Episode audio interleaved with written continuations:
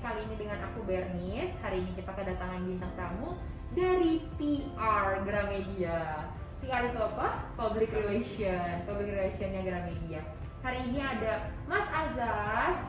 Mas Azaz ini uh, bekerja di PR Gramedia dan hari ini akan membagikan uh, ke teman-teman Gramet semua tentang apa sih yang dia kerjakan sehari-hari sebagai PR di Gramedia gitu ya Mas Azaz kurang lebih.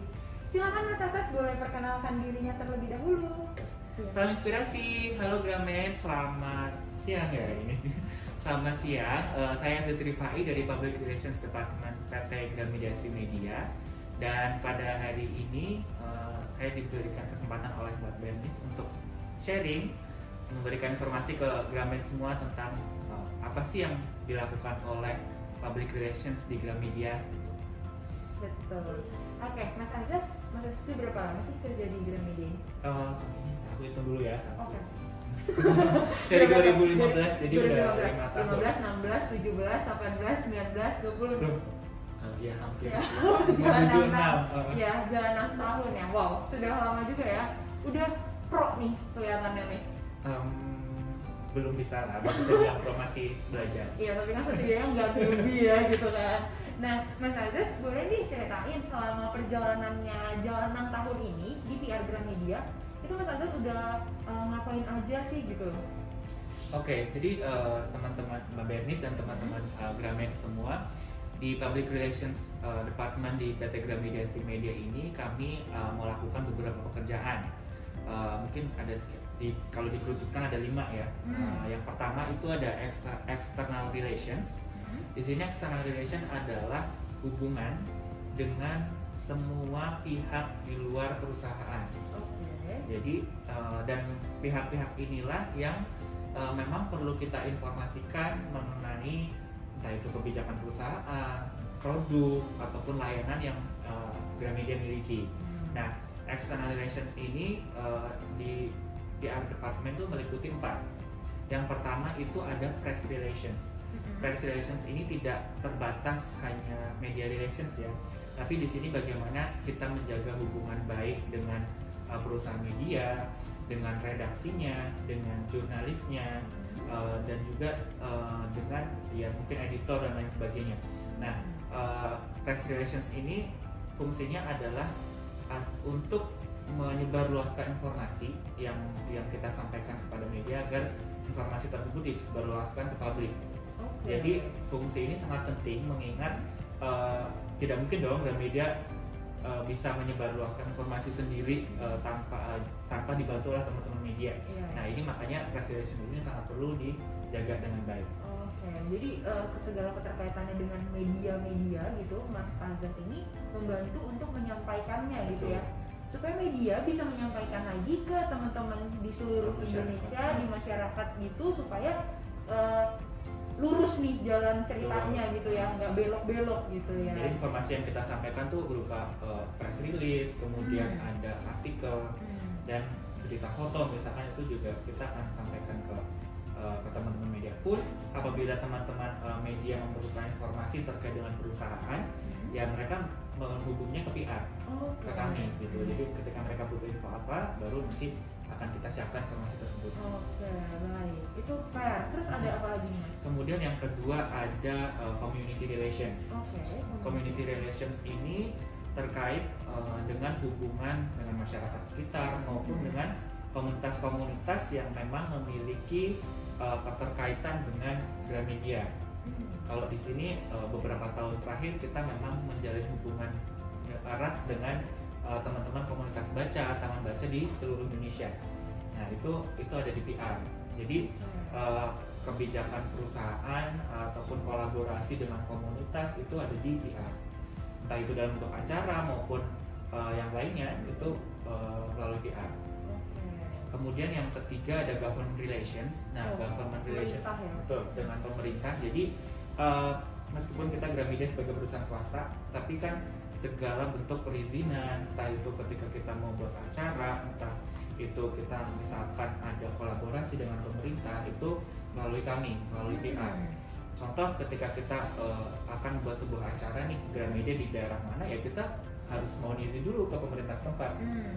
agar uh, syukur-syukur bisa berkolaborasi tapi paling tidak kita uh, segala bentuk perizinan dan komunikasi dengan pemerintah itu melalui kami Oh, oke, Gitu, nah itu. Jadi Mas Aziz ini sering ketemu dengan orang-orang petinggi-petinggi pemerintah gitu loh ya? Uh, cukup sering sih terutama Oh. uh, di daerah ataupun yang di pusat juga gitu kalau itu acaranya skalanya nasional ya mau nggak mau kita uh, berhubungannya dengan uh, pemerintah pusat Hmm. seperti kementerian terkait Oh, oke oke kementerian mungkin gubernur gitu-gitu juga uh, bisa kali ya gubernur, uh, bupati, wali Hmm. kota, uh, kemudian menteri seperti itu. Oh, cukup sering berarti ya? Cukup sering Bisa tergantung. sebulan sekali, sebulan dua kali ya? Um, Mas? lebih sering ketika kita akan ada acara sih di situ, Hmm. karena kalau atau misalkan juga sebaliknya dari pemerintah ada acara Hmm. yang memang ingin melibatkan kita Gramedia ya itu melalui kami. Oh. Jadi nanti tinggal kami meneruskan ke departemen terkait misalkan dari pemerintah butuhnya adalah uh, supportnya berupa buku nanti kita akan siapkan dengan departemen terkait seperti itu Hmm. ataupun misalkan butuhnya dengan uh, dalam hal yang lain ya akan kita siapkan Oke. Ada lagi mas? Mm, nah, Yang yang- berhubungan dengan yang lainnya? Uh, company relations Oh, company dengan perusahaan. dengan perusahaan lain jadi perusahaan-perusahaan lain baik kita akan uh, bekerja sama dengan perusahaan lain ataupun perusahaan lain ingin bekerja sama dengan kita itu melalui PR Oke. Jadi kan eh, biasanya antar perusahaan itu sering ada kolaborasi nih, entah itu bisa acara, bisa. Entah itu mungkin CSR, Ya, gitu. ada festival atau Betul. apa gitu ya. itu melalui kami, Hmm. melalui PR. Jadi intinya PR itu kayak satu pintu gitu, satu pintu masuk dan keluar gitu ya dari sebuah perusahaan gitu ya. Hmm. Nah khususnya di Gramedia ini karena berbasisnya adalah eh, pendidikan gitu ya mas, buku gitu ya. Nah jadi lebih banyak kerjasamanya tadi ini yang seperti Mas Azaz bilang tadi.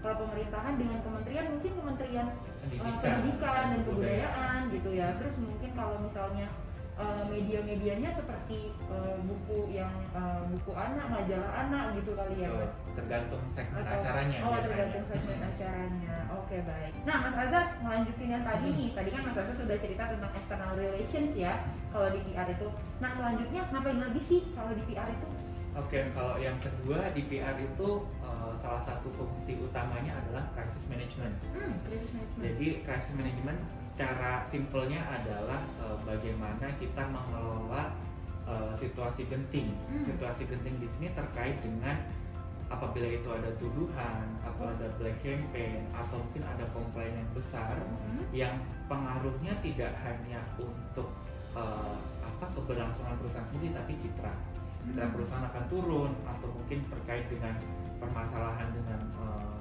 apa namanya brand produk layanan. Oh, tapi itu dalam skala besar menimbulkan eh, apa ya dapat menimbulkan eh, persepsi publik Hmm.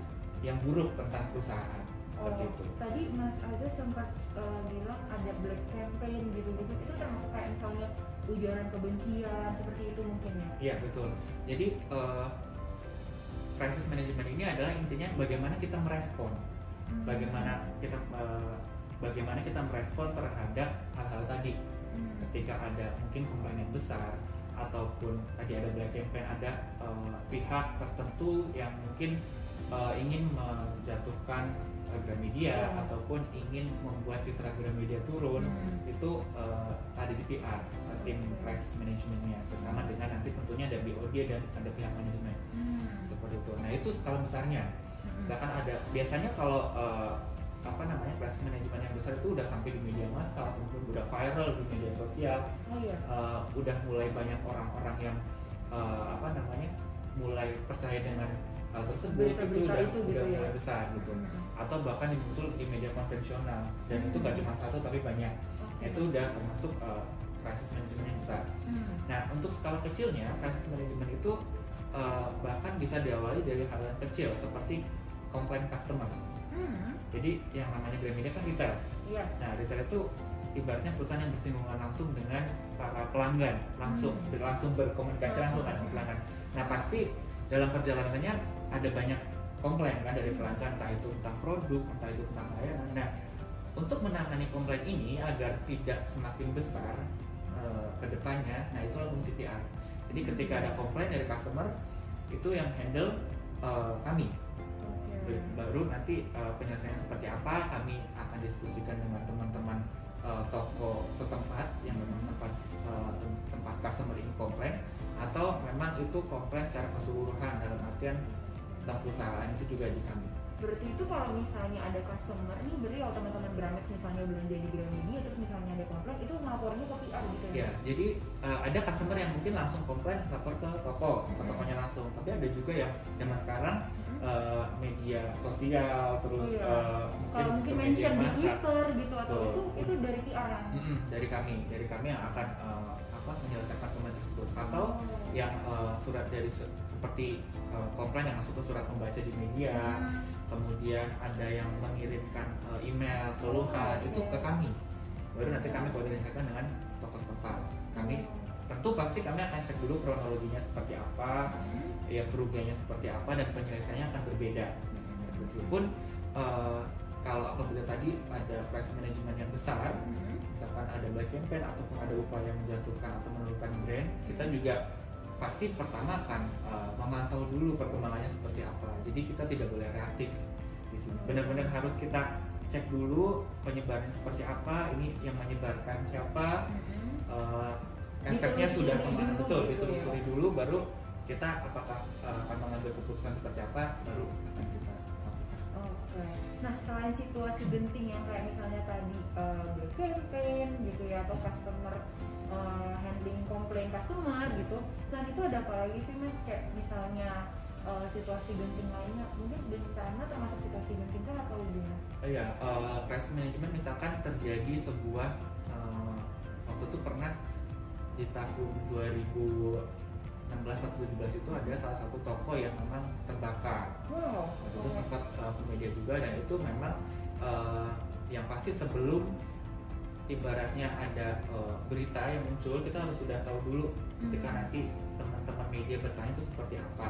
Udah Jadi jangan, jangan gitu ya. sampai uh, jangan sampai misalkan uh, timbul persepsi yang uh, Enggak- tidak enggak tidak gitu. dari publik Iya, iya. seperti itu. Nah itu kita menjaganya di situ. Atau mungkin juga pernah waktu itu kasus yang ada tuduhan bahwa ada uh, apa kitab suci palsu yang memang diinikan oleh Gramedia itu juga uh, pernah kita mengalami itu tapi uh, setelah kami bekerja sama dengan banyak pihak ya uh, apa akhirnya bisa bisa Bisa ditangani teratasi, seperti gitu. itu karena memang uh, tidak benar seperti itu Iya, Rata-rata- semacam tuduhan jadi. betul jadi uh, rata-rata sih kalau ini rata-rata tuduhan Hmm. tuduhan black campaign ini rata-rata tuduhan ada juga mungkin yang memang uh, ada oknum-oknum tertentu yang memang mungkin Sengaja uh, kali ya. mungkin gitu. atau dia memang viral atau Hmm, apa gitu kan iya, kita iya, iya. kita Iya kita sekarang ini banyak banget ya orang mau viral dengan cara yang mungkin tapi merugikan orang lain atau pihak lain gitu ya. yang penting kita harus telusuri dulu kuncinya satu itu Hmm. tidak boleh gegabah dan tidak boleh uh, terlalu cepat mengeluarkan statement Hmm. Kita harus benar-benar telusuri dulu sampai ketemu baru penanganannya seperti apa baru kita Ya, jangan buru-buru ngambil tindakan gitu ya. Nah, Mas Azaz tadi kan udah bahas ya uh, tentang krisis manajemen nih yang uh, pernah terjadi, pengalaman-pengalaman Mas Azaz. Nah, mungkin ada nggak sih itu kan uh, tadi lebih ke yang negatifnya ya pengalaman buruk-buruk gitu mungkin ya, tapi ter- teratasi dengan baik. Nah, ada nggak sih mungkin yang seperti event-event gitu atau apa gitu yang positif yang wow gitu. Betul. eh, jadi di public relations itu juga ada fungsi untuk menjalankan corporate event. Hmm. Corporate event ini adalah eh, sebuah program yang memang terencana, yang memang memiliki tujuan eh, tertentu. Hmm. Entah itu tujuan untuk mencapai eh, mungkin apa kesamaan persepsi antara perusahaan dengan masyarakat Hmm. ataupun tujuan yang lainnya. Jadi jadi corporate event ini bukan event yang eh, dadakan. Oh, Jadi oke. benar-benar perlu Bukan di, kayak tahu bulat digoreng darah Bukan. Oke. jadi ben- benar-benar harus diramu dulu. Ini apa sih sebenarnya yang ingin disampaikan melalui acara-acara ini gitu. Nah di Gramedia sendiri untuk corporate event ini eh, itu dipegang oleh PR. Nah mungkin teman-teman juga bertanya bedanya apa sih sama acara-acara yang atau event-event yang dikelola oleh teman-teman Markom? Hmm, gitu oh kan. iya bener nih. Nah sering banget nih aku dapat pertanyaan gitu ya dari teman-teman Gramex nih. Bedanya PR sama markom apa sih? Bukannya sama ya sama juga. Jaga-jaga nama perusahaan juga gitu kan? Kalau di Gramedia perbedaan yang antara uh, PR, event yang dikelola PR dengan event yang dikelola oleh teman-teman Markom itu kalau teman-teman Markom eventnya adalah untuk in-store, lebih ke Hmm. promo atau mungkin uh, partnership dengan uh, apa dengan perusahaan lain atau brand yang Dengan lain untuk lain. bikin promo tertentu Hmm. gitu. Nah kalau kami di Public Relations ini eventnya lebih kepada untuk uh, menginformasikan kepada publik atau halayak atau masyarakat uh, sebenarnya Gramedia itu perusahaannya seperti apa sih Hmm. lebih ke situ secara keseluruhan. Jadi bukan hanya promo, tapi uh, untuk meningkatkan citra dari Gramedia. Bagaimana Gramedia dipandang oleh masyarakat secara luas itu seperti apa ya melalui acara-acara yang dibuat oleh PR Hmm. gitu. Sebagai contoh nih, uh, ada cukup banyak kalau kalau di PR ada cukup banyak acara yang memang Oh. annual, yang memang kita lakukan rutin. oh rutin rutin. Yang pertama ada uh, Gramedia Leading Community Competition. oke Jadi uh, event ini adalah formulasi asik formulasi formulasi campuran. uh, di situ ada CSR-nya, ada community relations-nya, Hmm. ada corporate event-nya juga. Hmm. Jadi uh, biasa kita sebut GRCC.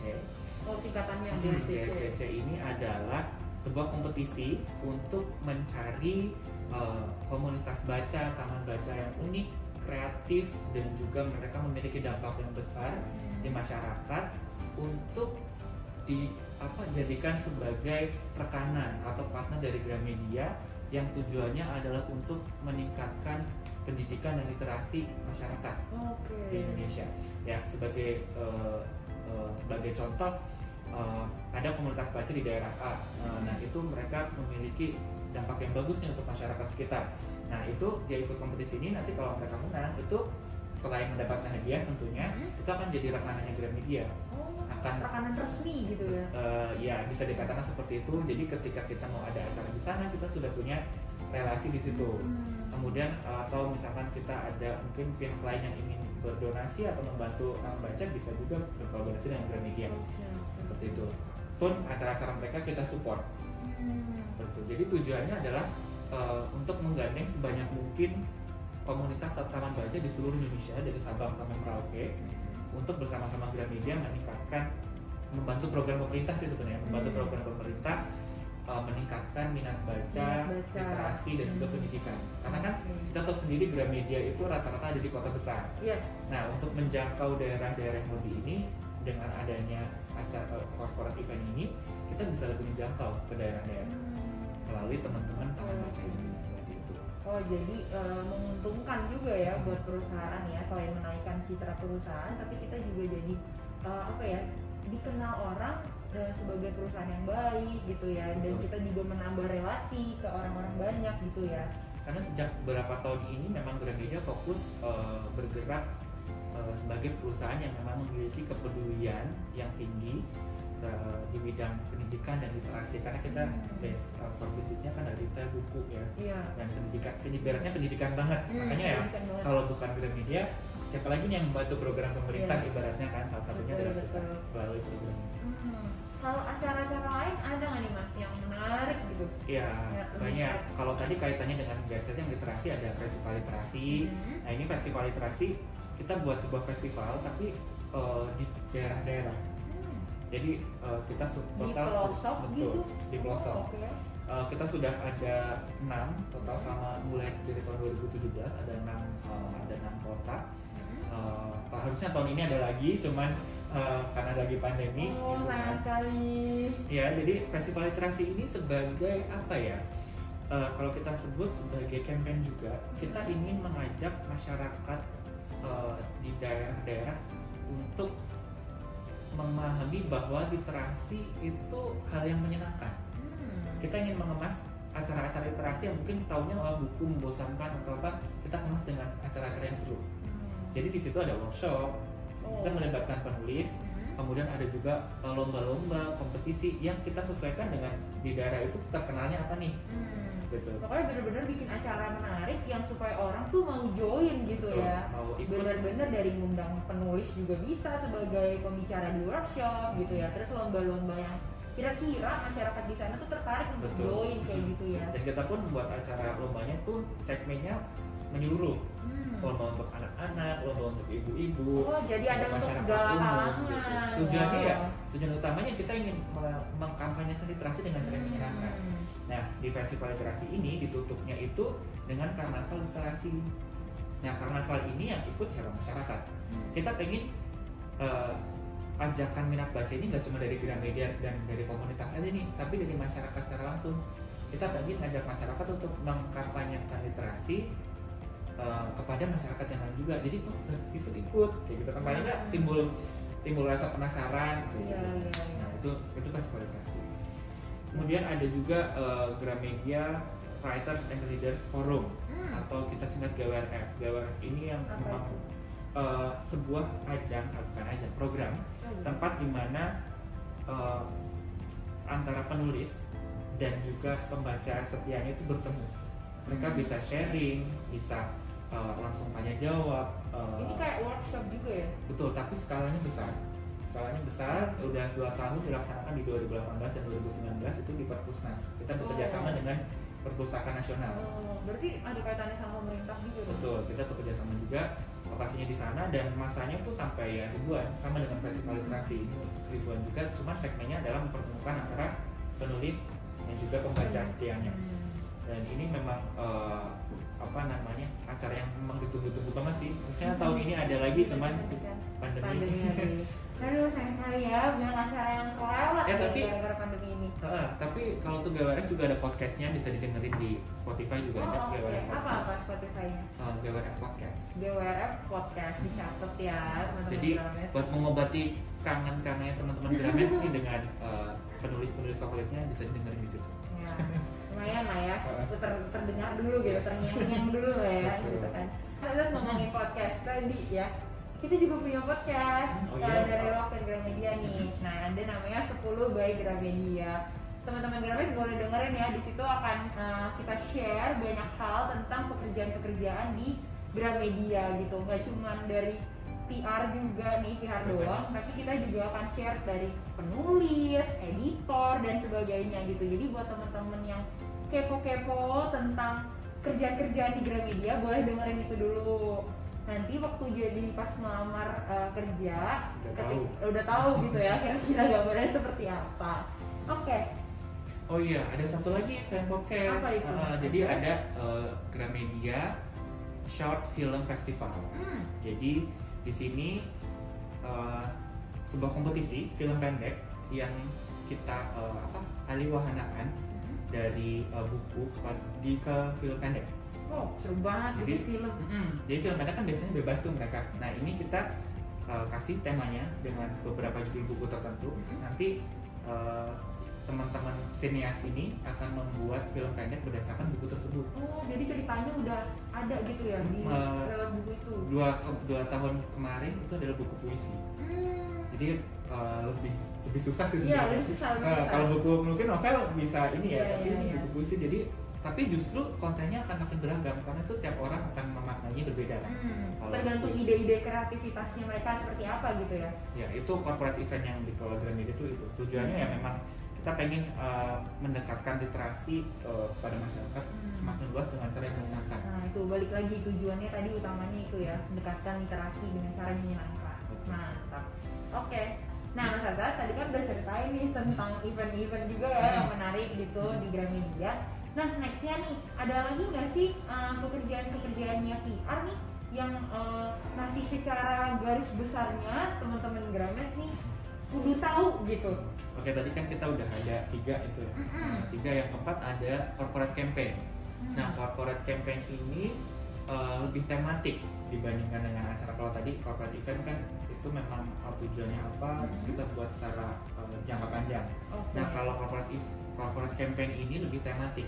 Misalkan uh, menjelang hari aksara nih. uh, Oh, ada hari-hari tertentu. mm, hari aksara kita mau bi- bikin campaign apa nih untuk mengajak uh, masyarakat atau teman-teman uh, di luar sana bersama-sama dengan Gramedia untuk mengkampanyekan sesuatu Hmm. seperti itu. Contohnya yang hari aksara ini kita pengen teman-teman share uh, apa ajakan agar mau mendukung Gramedia men- mendonasikan buku untuk eh, apa pasien-pasien COVID yang sedang karantina. Oh, berarti memang maksudnya relate banget ya sama keadaan sekarang Betul, ini. relate. Lagi pandemi Mm-mm. gitu ya. Terus eh, Gramedia jadi mau berbagi nih, berbagi buku buat eh, teman-teman di rumah sakit gitu ya pasien. yang terkena eh, dampak dari COVID ini. kan ibaratnya karantina bosen kan gitu Hmm. mereka bisa tetap dapat inspirasi nih dari buku-buku yang kita donasikan Hmm. ada juga kemarin eh, di awal di Jakarta ini kan awal Juli ini udah bebas kantong plastik ya Oh iya, benar. Nah ini kami juga mengajak eh, teman-teman semua Gramex untuk mulai belanja menggunakan kantong belanja sendiri membawa sendiri kantong belanjamu kemudian ikut campaign aku bantu bumi Oh, Tuh. Nah, ini mungkin ada relate juga sama eh, kantong belanja yang dijual di Gramedia ya, benar? Di toko Jadi- Gramedia. Mm-mm. Kalau teman-teman belum punya kantong belanja bisa juga beli di Gramedia udah banyak. Macamnya Ah. juga banyak.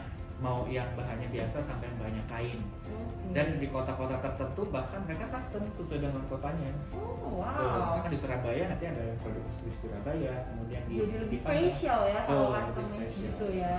Hmm, kalau oke, oke. campaign. Eh, ada juga yang campaign kita mengajak eh, masyarakat untuk eh, membaca di tempat favoritnya seperti itu Hmm. tempat favoritnya di mana sih nah nanti kita ajak campaign itu jadi seputar lebih tematik kalau corporate campaign ini Hmm. dan tujuannya ya memang untuk uh, mengajak para uh, apa masyarakat untuk mengikuti kampanye yang memang sedang kita kampanyekan Hmm, baik baik baik. Cuma lebih bedanya lebih tematik gitu ya. Ah ya Mas Azaz, Hmm. aku tadi tertarik nih dengan Mas Azaz yang tadi bilang eh, membagikan buku ke teman-teman Gramex, ke anak-anak ya terutama tadi yang sedang sakit gitu di rumah sakit gitu. Itu maksudnya benar-benar langsung dibagikan begitu aja atau gimana sih? oh ya jadi kemarin baru kemarin nih ada hari namanya Hari Anak Jakarta Membaca itu memang kami dari uh, PR dari Gramedia membuat sebuah program uh, berdonasi untuk anak-anak yang memang sedang kurang beruntung. Mereka sedang sakit dirawat di rumah sakit di hari itu. Hmm. seperti itu. Nah akhirnya kemarin kita uh, ke beberapa rumah sakit ibu dan anak di Jakarta. Hmm. kami mendonasikan buku yang fungsinya yang tujuannya adalah untuk nanti bisa dibaca oleh anak-anak yang memang sedang dirawat Hmm. karena kan kita tahu sendiri anak apalagi anak-anak ya Iya. cepat bosan gitu Kasihan ya kalau itu ya. rumah dengan adanya buku-buku ini kan mereka kegiatannya bisa lebih positif Iya. mereka bisa membaca Iya, iya. buku cerita atau ataupun buku-buku aktivitas lainnya seperti itu nah itu memang kita berpikir bahwa ya kalau mungkin anak sehat eh, memperingati Hari Anak Jakarta membaca biasa gitu mereka Iya. bisa bisa dengan bebas tapi kalau anak-anak Iya. yang sedang sakit mereka itu kan gampang ya harusnya kalau Betul. misalnya yang sehat tuh gampang banget baca buku gitu ya di Iya. mana aja kapan pun bisa sedangkan kalau anak yang sakit mereka terbatas iya aktivitas. terbatas gitu ya aktivitasnya oke nah Mas Azaz tadi kan udah cerita nih tentang empat pekerjaan besarnya di PR Gramedia nah terakhir nih tadi masih ada satu lagi ya karena Mas Azaz ada, ada lima kan ya ya Oke, yang kelima atau yang terakhir ini mungkin teman-teman Gramet juga udah sering dengar gitu ya, Hmm. yaitu CSR atau Corporate Social Responsibilities. Hmm. Nah, eh, tentu pengertiannya teman-teman juga udah tahu bahwa kami perusahaan juga punya tanggung jawab sosial. Bagaimana eh, sebuah perusahaan itu tidak serta merta hanya berfokus pada pendapatan perusahaan saja, Hmm. tapi kami juga memiliki tanggung jawab untuk turut serta eh, membangun masyarakat. Nah, kegiatan CSR kami ya rata-rata memang beberapa tahun terakhir kaitannya dengan pendidikan dan juga literasi tadi. Oke. Kegiatan yang rutin ada donasi buku. Mhm. Donasi buku ini nggak terbatas di daerah tertentu aja, tapi di seluruh Indonesia. oh Seluruh Indonesia berarti ada. sampai bener-bener ke pelosok-pelosok daerah Betul. yang jauh-jauh gitu Betul, dari Sabang sampai Merauke kan, Wow. seperti itu. Itu donasi buku menyebar sampai ke pelosok. Hmm. Kemudian eh, selain itu juga CSR ini biasanya kami melainkan dengan acara-acara tadi yang corporate event. Hmm. Jadi karena tujuannya sama nih, CSR-nya kita kan di bidang pendidikan dan Yes. literasi. Hmm. Jadi kami biasanya melainkan dengan acara acara-acara kami. Ada juga kami juga pernah CSR dalam eh, lingkungan. Waktu itu ada bantuan eh, air bersih, juga Oh. pembangunan eh, pembangunan air bersih apa? Ya pembangunan eh, penampungan air bersih. Penampungan air Kemudian bersih. Ada juga eh, pembuatan taman Gramedia seperti itu. Sampai Di, bikin tanaman loh. yang ada di Jogja sama di daerah Tangerang. Wow, oke tuh teman-teman Jogja Bekasi. sama apa tadi. Tangerang? Eh Bekasi. Bekasi, sorry, Jog- Bekasi. Jakarta sama Bekasi. Nah, silakan tuh berkunjung ya. Tapi memang selama beberapa tahun terakhir kita fokusnya di sana karena memang uh, salah satu permasalahan utama yang dihadapi bangsa ini ya memang pendidikan dan literasi Hmm. jadi kita memang beberapa tahun terakhir fokus ke sana Nah, Mas Azaz, tadi kan Mas Azaz sempat bilang nih uh, berbagi buku ke seluruh Indonesia gitu ya sampai ke pelosok-pelosok. Itu kalau kayak gitu Mas Azaz ikut ya? Uh, iya ikut Wow. Ikut Wow, jadi Mas Azaz nih keliling-keliling Indonesia nih gara-gara kerja di PR Gramedia ya? bisa dibilang seperti itu Wow, keren keren keren keren. Jadi kan eh, yang CSR tadi eh, kita berdonasi buku kan inline dengan eh, tadi yang corporate event tadi yang Hmm. Grammy Daring Community Competition. Jadi eh, pemenangnya ini akan jadi keluarga barunya Gramedia Hmm. seperti itu di daerah itu. Jadi ketika kita mau ada acara di sana atau kita ada sebuah eh, mungkin produk launching di situ atau pembukaan toko baru nih, Hmm. kita akan libatkan teman-teman ini. Wow, jadi dapat relasi baru ya Betul. selain teman-teman di kantor Betul. gitu ya. Jadi ibaratnya bekerja di Gramedia itu kan kita punya keluarga baru nih di seluruh Indonesia. Hmm. Karena toko kita dari Aceh sampai dengan Jayapura. Mm-mm. Itu kayak keluarga semua kan kita. Nah ditambah lagi dengan adanya komunitas-komunitas baca ini yang di daerah-daerah pelosok atau bukan di kota besar, itu juga jadi keluarga baru kita. Jadi benar-benar. Punya keluarga besar. Iya, jadi kenal banyak orang ya. Wah, keren banget Mas Azaz ini. nah, oke Grames itu dia tadi lima pekerjaan secara garis besarnya nih di PR-nya Gramedia.